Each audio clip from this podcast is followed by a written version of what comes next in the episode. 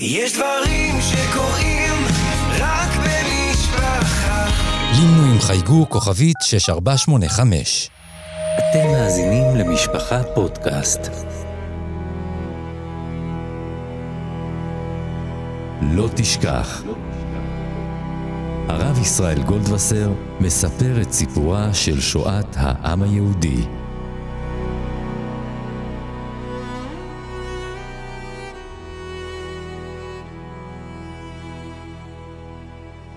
אחד המושגים הראשונים שילד מכיר בנושא של מלחמת העולם השנייה והשואה הוא פרטיזנים. לילד קשה קצת לקלוט את הכאב, הוא לא שותף לצרתם של ישראל, ההיקפים, הגודל, האסון, זה קצת גדול על מידותיו של ילד רך, גם הרגש עוד לא מפותח כל כך. פרטיזנים מאוד תופס את הדמיון. קבוצות, ביער, מחכים לרכבת, מפציצים, מתארגנים עם רובים, שמים מוקשים, זה מאוד מאוד תופס. דיברנו על כל מיני סוגי התנגדויות, דיברנו על התנגדות של מרד, דיברנו, הכי חשוב, על מרד רוחני, דיברנו על התנגדות של האומות שציפינו שתגיע ולא הגיעה. ראוי להקדיש את הפרק הנוכחי להתנגדות הפרטיזנית, ללמוד מה ההיקפים שלה, ללמוד האם אכן כצעקתה, ללמוד מה היה חלקנו בה, מה הסיפור היהודי מאחורי הכותרת הזאת של פרטיזנים. את המשך הפרק נקדיש להתנגדות שהיינו מצפים לה בתוך גרמניה. וזה גם סיפור, כמו כל סיפורי השואה, אין כמעט אפי אנד. תמיד תמיד זה נגמר כואב. כואב, אבל מלמד. סיפור הפרטיזנים הוא קטן, ברור שהוא קטן בהרבה מאיך שהוא נתפס בראשו של הילד. מדובר על אה, מלחמת גרילה של קבוצות קטנות שיכלו לעקוץ בצבא הגרמני. הם הסתתרו ביערות. הם עשו לצבא כאב ראש, אבל קשה לומר שהם עצרו את ההתנהלות. הגרמנים למדו שכשהם נוסעים ביער הם צריכים לפקוח שבע עיניים, הם צריכים לוודא, הם צריכים להוסיף אבטחה. הם לא בטוחים שכל המשאיות שאיתם הם יצאו לדרך גם יגיעו. הפרטיזנים רצו גם להתנכל, גם להציק, גם להסיט כוחות גרמניים, נניח מהחזית או מהצקה ליהודים, ולהטריח אותם, להטריד אותם בכך שהם יהיו עסוקים גם ביער. ומעבר לכך הפרטיזנים מחכים לתפוס תחמושת. הם נמצאים ביער והם באמת חסרי כל. מדובר על אנשים שלפעמים חיו ביערות שלוש וארבע שנים, וניזונים מפירות יער ושותים מים ממעיינות, מדי פעם מגיעים לשיפולי כפר ודופקים על הדלתות לבקש אוכל או לקחת אוכל. מאיפה האספקה? השאלה הגדולה, מאיפה הבגדים? הבגדים הם משיירות מסע, אה, משאיות ציוד גרמניות. עוברת שיירה, אה, נותנים למשאית הראשונה לעבור, למשאית השנייה לעבור. כשמגיעה המשאית הגדולה שמבינים שהיא עמוסה או באוכל או בביגוד והכי הכי טוב בנשק, דואגים לירות לה בגלגלים, לעצור אותה ולקוות, גם אם הגרמנים יצליחו להסתלק חיים, אבל המשאית תיפול להם שלל. יש מקום אחד שהפרטיזניות הייתה משמעותית, וזה יוגוסלביה. אה, כשמדברים פרטיזנים בכלל צריכים לדעת שמדובר כמובן תנאי ראשון צריך שזה יהיה אזור מיוער או אזור ביצות וזה לא נמצא בכל מקום באירופה. הפרטיזניות כמעט לא קיימת במערב אירופה. הייתה מחתרת קטנה בצרפת ובלגיה, אפשר לכנות אותו פרטיזנים, אבל המקום העיקרי זה מתחיל במזרח פולין, בקטן. המקום המשמעותי יותר זה בלרוס, שהיא מלאה ביערות עד ענקיים. והמדינה העיקרית שבה הפרטיזנים מהווים כוח משמעותי זאת יוגוסלביה, מדינה הררית, מדינה מיוערת, ושם טיטו, המפקד של חוליות הפרטיזנים המחתרתיות, באמת שחרר את מדינתו מידיהם של הנאצים. זה המקום היחיד שזה סיפור המשמעותי. במקומות האחרים זה הצקות, זה הטרדות, זה לנסות להשיג כאמור תחמושת מזון וביגוד, וזה עוד מקום שבו יש לנאצים לפרוק את זעמם, להתנהל בשיטות הסדיסטיות והאכזריות שלהם.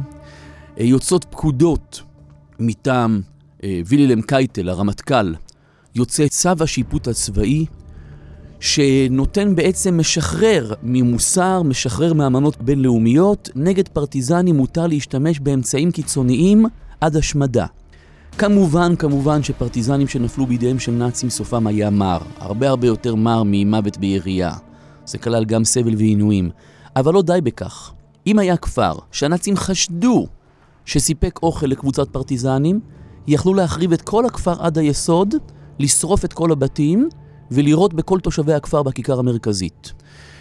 שרפו כפרים שלמים בבלארוס, הרגו, התעללו. העונשים הסדיסטיים, העונשים הקולקטיביים שאנחנו מכירים אה, נגד יהודים למשל, נגד ניסיונות מרד, נגד ניסיונות מחתרת יהודיים, כל אלה פעלו מאוד חזק, כנראה ב... באותה רמה בערך, כמו שהיה נגד ניסיונות התמרדות יהודיים, היה גם נגד ניסיונות התמרדות של פרטיזנים. עד כאן סיפור הפרטיזנים הכללי. מכאן מגיע הסיפור שיותר נוגע אלינו, סיפור הפרטיזנים היהודיים. במהלך השואה, בערך 30 אלף, והמספר הוא מאוד מאוד משוער, כמובן שהכל זה דברים מאוד מאוד לא לגאליים ולא רשמיים ולא נכתבו ולא תועדו, אבל ההשערה הרווחת היום מדברת על בערך 30 אלף יהודים שהצליחו לשרוד את שנות האימה ביערות. מכנים אותם פרטיזנים על אף שהסיפור שלהם הוא מאוד שונה. כי הפרטיזנים המטרה שלהם כאמור זה להתנכל ולהציק ולנהל טרור, נקרא לו. היום טרור אה, מצטייר לנו כמשהו שלילי, אבל תלוי נגד מי הוא פועל. הם אה, פועלים כיחידות טרור נגד נאצים. ליהודים הייתה מטרה אחרת. היהודים צריכים דבר ראשון להציל את אורם. הם צריכים לשמור על חייהם, ובהרבה מקרים על חיי בני משפחותיהם. אחת הברירות היא להימלט ליער. לעבור מהצד היהודי לצד הארי, בהרבה הרבה מקרים נגמר עצוב. כמעט תמיד יהיה איזה גוי שיסכים בשביל קילו סוכר, בשביל שתי כיכרות לחם, בשביל צנצנת ריבה, להסגיר יהודים. לפעמים גם בליזה, רק מתוך שנאת ישראל. להתחבא בצד הארי, בהרבה מקרים שאנחנו מכירים את זה, כמו הילדים שנמסרו לשמירה במנזרים, זה לא היה מאהבת ישראל ומחמלה ורחמים, זה היה בגלל המחשבה של אותם נזירים שחשבו שהנה נצליח להכניס עוד ילד תחת כנפי האמונה הנוצרית. לא מתוך אה, טוב או רחמים. מקום המפלט שנשמע הכי בטוח זה יער, אבל לחיות ביער שנה, שנתיים, מה עם קורת גג, מה עם מזרון, מה עם הקור, אנחנו לא מדברים על ארץ ישראל, מדברים על אירופה, מדברים על אזורים שהטמפרטורה יכולה לצנוח בחורף בלילות ל-20 מינוס ואפילו 30 מינוס. מי שלא חווה מעולם את המינוסים האלה, מי ש... מישהו שלא יצא מהארץ ולא מכיר 10 מינוס, לא יכול להבין את המשמעות 30 מינוס, אה, ואני כולל גם את עצמי בתוכם. חוויתי 10 מינוס, הייתי עם קבוצות בהדרכה בפולין ב-10 מינוס, וכולם לבושים ועטופים מכף רגל ועד ראש וביגוד טרמי ומגפיים. ואין עם מי לדבר, הקור מגיע עמוק עמוק בראש ובבטן. אין, אנשים לא איתך, כולם כל הזמן רוקדים על המקומות, ואתה חושב על כאלה שהיו צריכים לחיות כך במשך כמה שנים. אבל כל אשר לאיש ייתן בעד נפשו. ועשרות אלפי יהודים כאמור מתכנסים בקבוצות ביערות, הם מכונים פרטיזנים על אף שהמטרה שלהם היא אחרת. הם במקום לנסות ליצור מגע עם גרמנים, הם מנסים להימלט ולהתרחק מהם. וכשהם נתפסים, אז הם סובלים כמו שיהודים סובלים מנאצים. אבל היו מקרים, לא אחד ולא שניים ולא עשר, של קבוצות כאלה שהצליחו לשרוד את כל המלחמה. הקבוצה המפורסמת זאת הקבוצה של טוביה בלסקי, האחים בלסקי, טוביה עם שלושת אחיו, שהצליחו להחזיק ביערות בלרוס קבוצה ענקית שבשיאה מנתה 1,200 יהודים. 150 היו לוחמים, 150 היו צעירים שיכלו לאחוז בנשק. אבל כל השאר היו נשים, ילדים ואפילו זקנים, שהצליחו לשרוד את כל המלחמה שם, במעבה העצים, בתוך היער.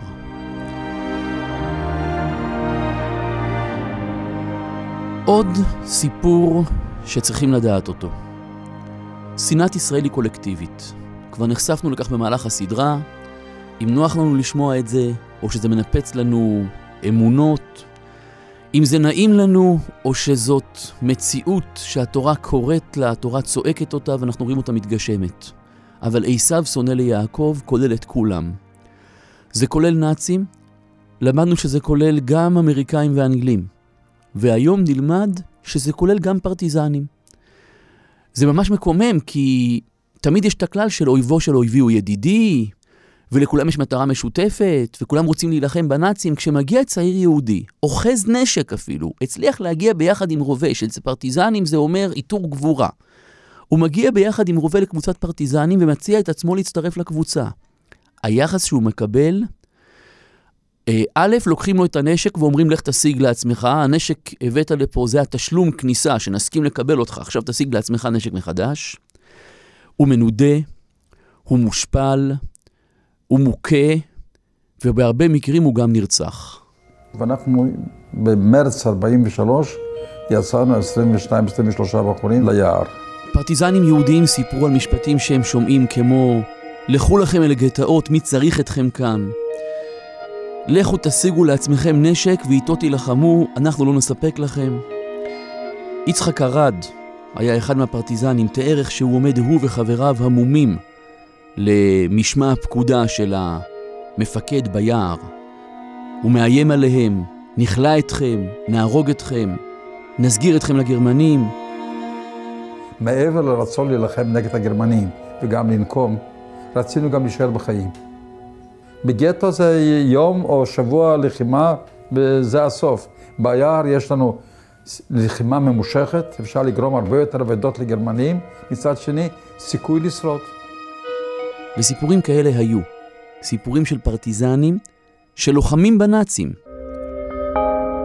פגשנו כעבור איזה חודש, חודשיים, יחידת פרטיזנים סובייטיים על שם צ'פאייב, עברנו אליהם.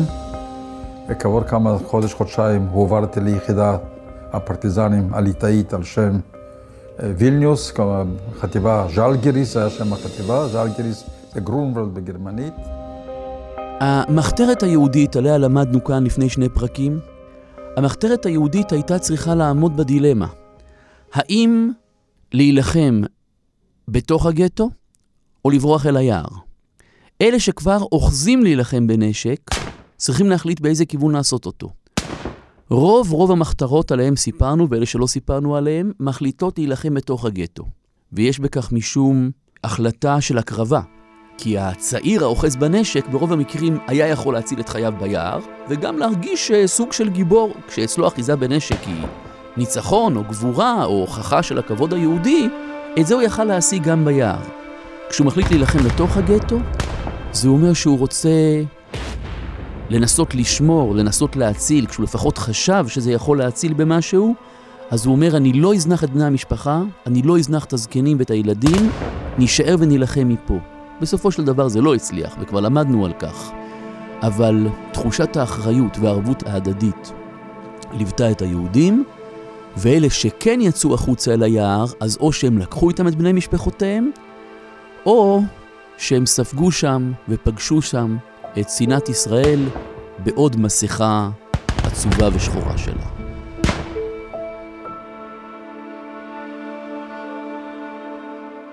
אנחנו נעבור מכאן לעוד סוג אחרון ומשונה, מוזר ומופלא של ניסיונות התנגדות בתוך גרמניה עצמה. היטלר הרי הוא מטורף. הוא הרי מטורף עם תעודה, הוא הרי מטורף כשרואים אותו מדבר, הרי ממרחק של 80 ו-90 שנה כשצופים בסרטים ורואים אותו עומד עם האגרופים המונפים והגב הזקוף והפנים וה, המעוותות והצרחות המוזרות שנשמעות ו, וכל שפת הגוף היא, היא דוחה, היא, היא אימתנית, היא, היא מפחידה, היא משתלטת, הוא מאוד מאוד דוחה. הוא דוחה גם ברמה הבין-אישית, בין החברים הקרובים שלו, בין הסובבים אותו. הם כולם כותבים עליו ביומניהם מתוך המלחמה, אני לא מדבר על סוף המלחמה, לא מדבר על התקופה שבה הם חווים את הכישלונות, גם בתוך המלחמה הם מתייחסים אליו כטיפוס, כמוזר. כל זמן שהוא מספק לגרמניה ניצחונות, אז קולות ההתנגדות היו על אש נמוכה. היו, אבל על אש נמוכה.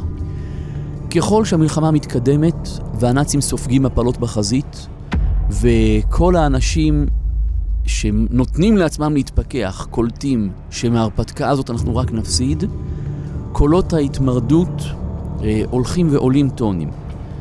הכל מפחיד, הכל חייב להתנהל מתחת השולחן, והדיקטטורה השלטת בגרמניה, ומי שייתפס כחושב, זאת אומרת, כל מי שיעז לדבר במשהו נגד השליט או נגד המפלגה, אז אחת דתו להמית. אבל האבסורד של צורת ההתנהלות הנאצית הולך וגדל מיום ליום, כך שגם ניסיונות ההתנגשות, ניסיונות ההתמרדות, הולכים ומתרחבים. אם נרצה לסכם את ניסיונות ההתנגשות בהיטלר, אם נבדוק החל משנת 1932, עוד לפני עליית הנאצים לשלטון, זה היה כנראה ניסיון ההתנגשות הראשון הידוע להיסטוריונים, ונמשיך ונספור לאורך כל השנים שלפני המלחמה ובתוכה, אפשר לספור יותר מ-50 ניסיונות התנגשות. כאמור, מיום ליום הם הולכים ונהיים יותר מורכבים, יותר מפותחים ויותר יומרניים. כי ההתנגשויות הראשונות זה מתנקש בודד, שאוחז אה, רובה קטן עם משתיק קול, ועומד בתהלוכה שבה היטלר הולך לעבור עם רכבו במרכז ולחפש לקבל מסביב את המחיאות כפיים וזרעי הפרחים, והוא מתכנן לירות בו. וסיפורים כאלה קרו כמה פעמים. לפני עליית הנאצים לשלטון, אחרי עלייתם לשלטון. הסיפורים האלה תמיד נגמרים בתקלה. התהלוכה מתקרבת, אה, רכב השרד מגיע בדיוק לטווח העין של המתנקש, הוא שולף את הנשק, ובדיוק אלה שלפניו מוחאים כפיים או מרימים יד, או מניפים או מריעים ומסתירים לו. אני מציין את זה כי זה קרה כמה וכמה פעמים, שוב ושוב. זאת אומרת, ברוב המקרים ההתנגשות לא יוצאת אל הפועל, לא בגלל שתפסו אותה, לא בגלל שגילו אותה. אחד הסיפורים המפורסמים, אחד הסיפורים שההבטחה סביב היטלר קולטת שצריכים בעצם להעלות את רמת ההבטחה, שהמנהיג שלהם נמצא על הכוונת של כמה אנשים, זה הסיפור של בית הבירה במינכן. בכל שנה היה מגיע היטלר לבית הבירה כדי לשחזר את ניסיון הפוטש, את הפעם הראשונה שבה הוא ניסה, הגחמה הראשונה, השיגעון הראשון שלו, אה, להשתלט על רפובליקת ויימאר, מה שהייתה גרמניה לפני עליית הנאצים לשלטון, אה, בכוח של אה, אספסוף פלוגות סער, ניסיון שנידון לכישלון, והיטלר נכנס לכלא לכמה שנים. בכל שנה הוא היה חוזר לאותו בית בירה לציין את אותו ניסיון פוטש, את אותו ניסיון התמרדות, את אותו קשר. אדם בשם גלאזר, גרמני שכנראה יותר מפוכח וקולט מה קורה פה מסביב, מחליט שצריכים לנצל את ההזדמנות ולהגות אותו מהמסילה. אנחנו מדברים על החודשים הראשונים של המלחמה, ואם זה היה מצליח, היו נחסכים חיים של מיליוני יהודים ועשרות מיליוני אנשים בעולם, כולל הרבה מאוד מיליוני גרמנים, שנפלו אחרי זה בחזית או בקרבות או בהפצצות. הוא מתכנן את התוכנית שלו במשך חודשים. הוא מצליח להשיג מפתח צדדי לאותו בית בירה, ונכנס לשם בכל לילה, כשמינכן נמה את שנתה, מתקרב אל העמוד המרכזי, שלפניו אמור לעמוד פודיום הנואמים, וחופר בתוך העמוד. הוא חופר בשקט, עם מברג, אסור שהקול יישמע החוצה, ואסור שיישארו סימנים ושאריות למה שהוא עשה. הוא חופר בעמוד במשך תקופה ארוכה. בכל לילה הוא מצליח לחדור פנימה עוד כמה סנטימטרים, מנקה את כל השאריות, מכסה מחדש, שם טפט כזה, שם את השטיח על העמוד, למחרת חוזר עוד פעם, עד שמגיע השלב שבו הוא רגוע, שכבר יש לו שם בתוך העמוד מקום מספיק כדי להטמין כמות ראויה של חומר נפץ. כעת הוא צריך להתחיל להכין את הפצצה. הוא צריך להכין פצצה כזאת שתהיה עם שעון עצר לכמה שעות קדימה. הוא מתכנן אותה בצורה שהוא יוכל להספיק להטמין אותה, לעזוב את בית הבירה. הטמעת הפצצה צריכה להיות הרי באמצע הלילה, בעצם ביום של לפני ההתכנסות, הפצצה צריכה להתפוצץ 18 שעות אחר כך, הוא צריך להספיק להימלט מגרמניה, ולכן הוא מקדים עוד יותר את הזמן. הוא מחפש לייצר שעון שייתן לו מרווח של יותר מ-24 שעות. זה פלא טכנולוגי, אני מתאר את כל זה כי זה ממש אה, לא יאומן איך אדם בודד עשה את כל זה בעשר אצבעותיו. הוא בונה קופסת עץ אטומה לרעש, כי השעון המורכב הזה, שאמור לפוצץ את הפצצה בערך 70 שעות אחרי שהוא יטמין אותה, זו הייתה המסקנה האחרונה שלו, אמור לתקתק, והוא צריך שלא ישמעו את הטקטוק בחוץ.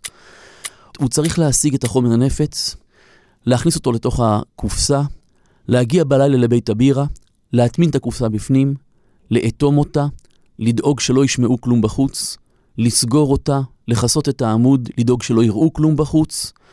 הוא עולה לרכבת, עוזב את האזור, רוצה לחצות את גבול גרמניה, והוא יודע שהיטלר אמור ב... בוודאות לעמוד שם באותה שעה אליה הוא כיוון את השעון, ולהתפוצץ יחד עם חומר הנפץ. אה, להיטלר היה סדרים מאוד מאוד קבועים. הוא היה מגיע כאמור בכל שנה לאותו מקום, והיה נושא את אותו נאום, ונאומים של היטלר, הקצרים ביניהם, לוקחים שעתיים, ולפעמים זה נמשך לארבע שעות. מקום כזה שבו ככה יש לו את ההיי ואת האווירה, והוא רוצה להעלות זיכרונות ולהסביר כמה את כבוד עושרו ורוב בניו, ובפרט שזה פעם ראשונה שהוא נושא את הנאום הזה בתוך המלחמה. ובתחילת המלחמה הרי ההצלחה מאירה לו פנים. ההשגחה משמיים מסדרת לו באמת כיבושים מופלאים בכל אירופה, שכולם עומדים משתאים. העם הגרמני מרגיש מנצח, אז ככל הנראה הנאום הזה אמור להימשך מינימום 3-4 שעות. גלאזר לא לוקח סיכונים, הוא מכוון את הפצצה שהיא תתפוצץ 20 דקות אחרי שהיטלר יתחיל לנאום. והכל הכל עובד כמו שמתוכנן. הקהל מתאסף, המאבטחים בכניסה, דואגים, כבר יודעים שהיטלר על הכוונת, ודואגים לוודא שאף אחד לא נכנס עם נשק, והמנהיג הדגול נכנס בשעה המיועדת, ומתיישב בשולחן הכבוד, ונעמד בפודיום בשעה המיועדת, ומאחורי גבו מתקתק שעון עצר, שבעוד 20 דקות הולך להתפוצץ. והיטלר נעמד ונותן נאום, ואחרי 10 דקות הוא עוצר, עוזב את המקום, נוסע לתחנת הרכבת, כשאף אחד לא מבין מדוע. עברו 10 דקות נוספות, הפצצה מתפוצצת, כל המבנה קורס, עשרות הרוגים ופצועים, וההשמדה יוצא ללא פגע. אני מתאר את הסיפור הזה בהרחבה, והוא חזר על עצמו שוב ושוב ושוב ושוב עשרות פעמים. מטמינים לו פצצה במטוס. משהו שאי אפשר לשרוד אותו, והפצצה לא מתפוצצת. הניסיון הידוע מבצע ולקירי. זה משהו שכבר היה לקראת סוף המלחמה, כשכולם מבינים שהיטלר מוביל את גרמניה לאבדון, וגנרל מפורסם, שטאופנברג, מצליח לחדור למאורת הזאב, אל המפקדה הסודית, הפנימית, הגרמנית. הוא מכין איתו לבנות נפץ בתוך תיק, נכנס אל ישיבת המטכ"ל הגרמני, כשהיטלר במרכז, כל הרמטכ"לים מסביב, נכנס עם התיק ביד, שם אותו למרגלותיו של היטלר, ומצליח לעזוב את החדר, ויודע שבתוך 2-3 דקות הוא אמור להתפוצץ.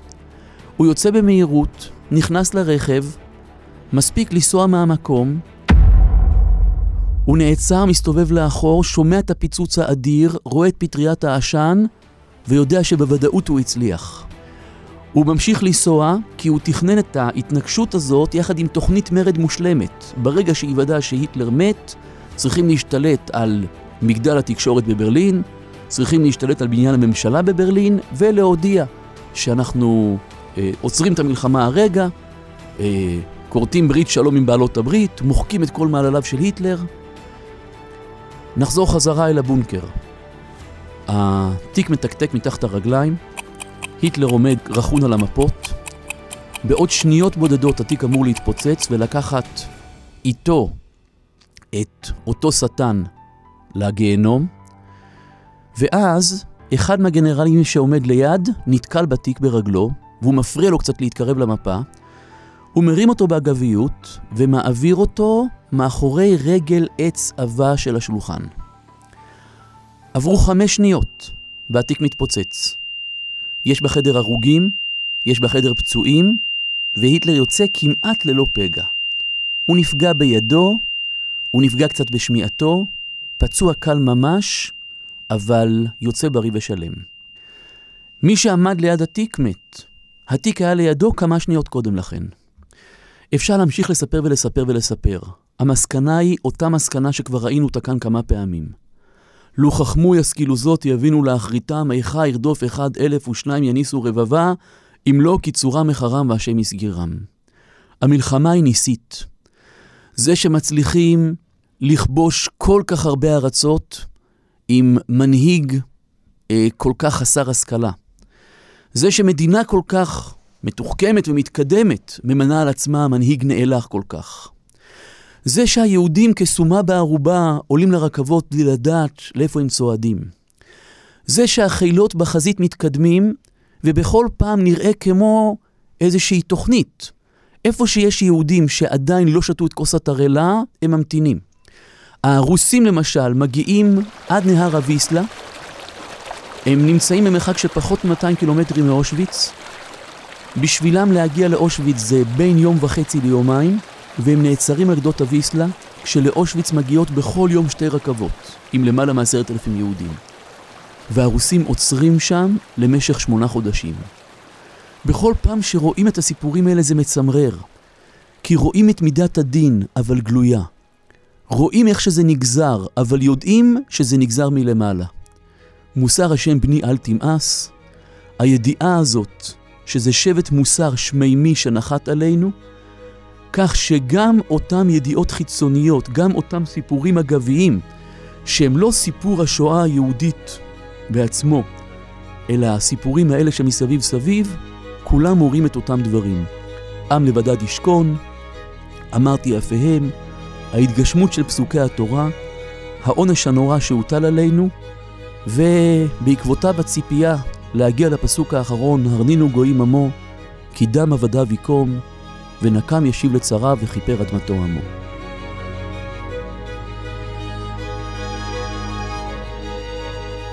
האזנתם ל"לא תשכח" מבית משפחה פודקאסט. אני ישראל גולדווסר, תודה לכם שהאזנתם לנו, ואני רוצה להודות בשמכם לכל אלה שעסקו במלאכה, לעורכת תהילה סיטון, למפיקה איילה גולדשטיין, לעורכת הסאונד שיראל שרף ולטכנאי הסאונד פנחס כהן.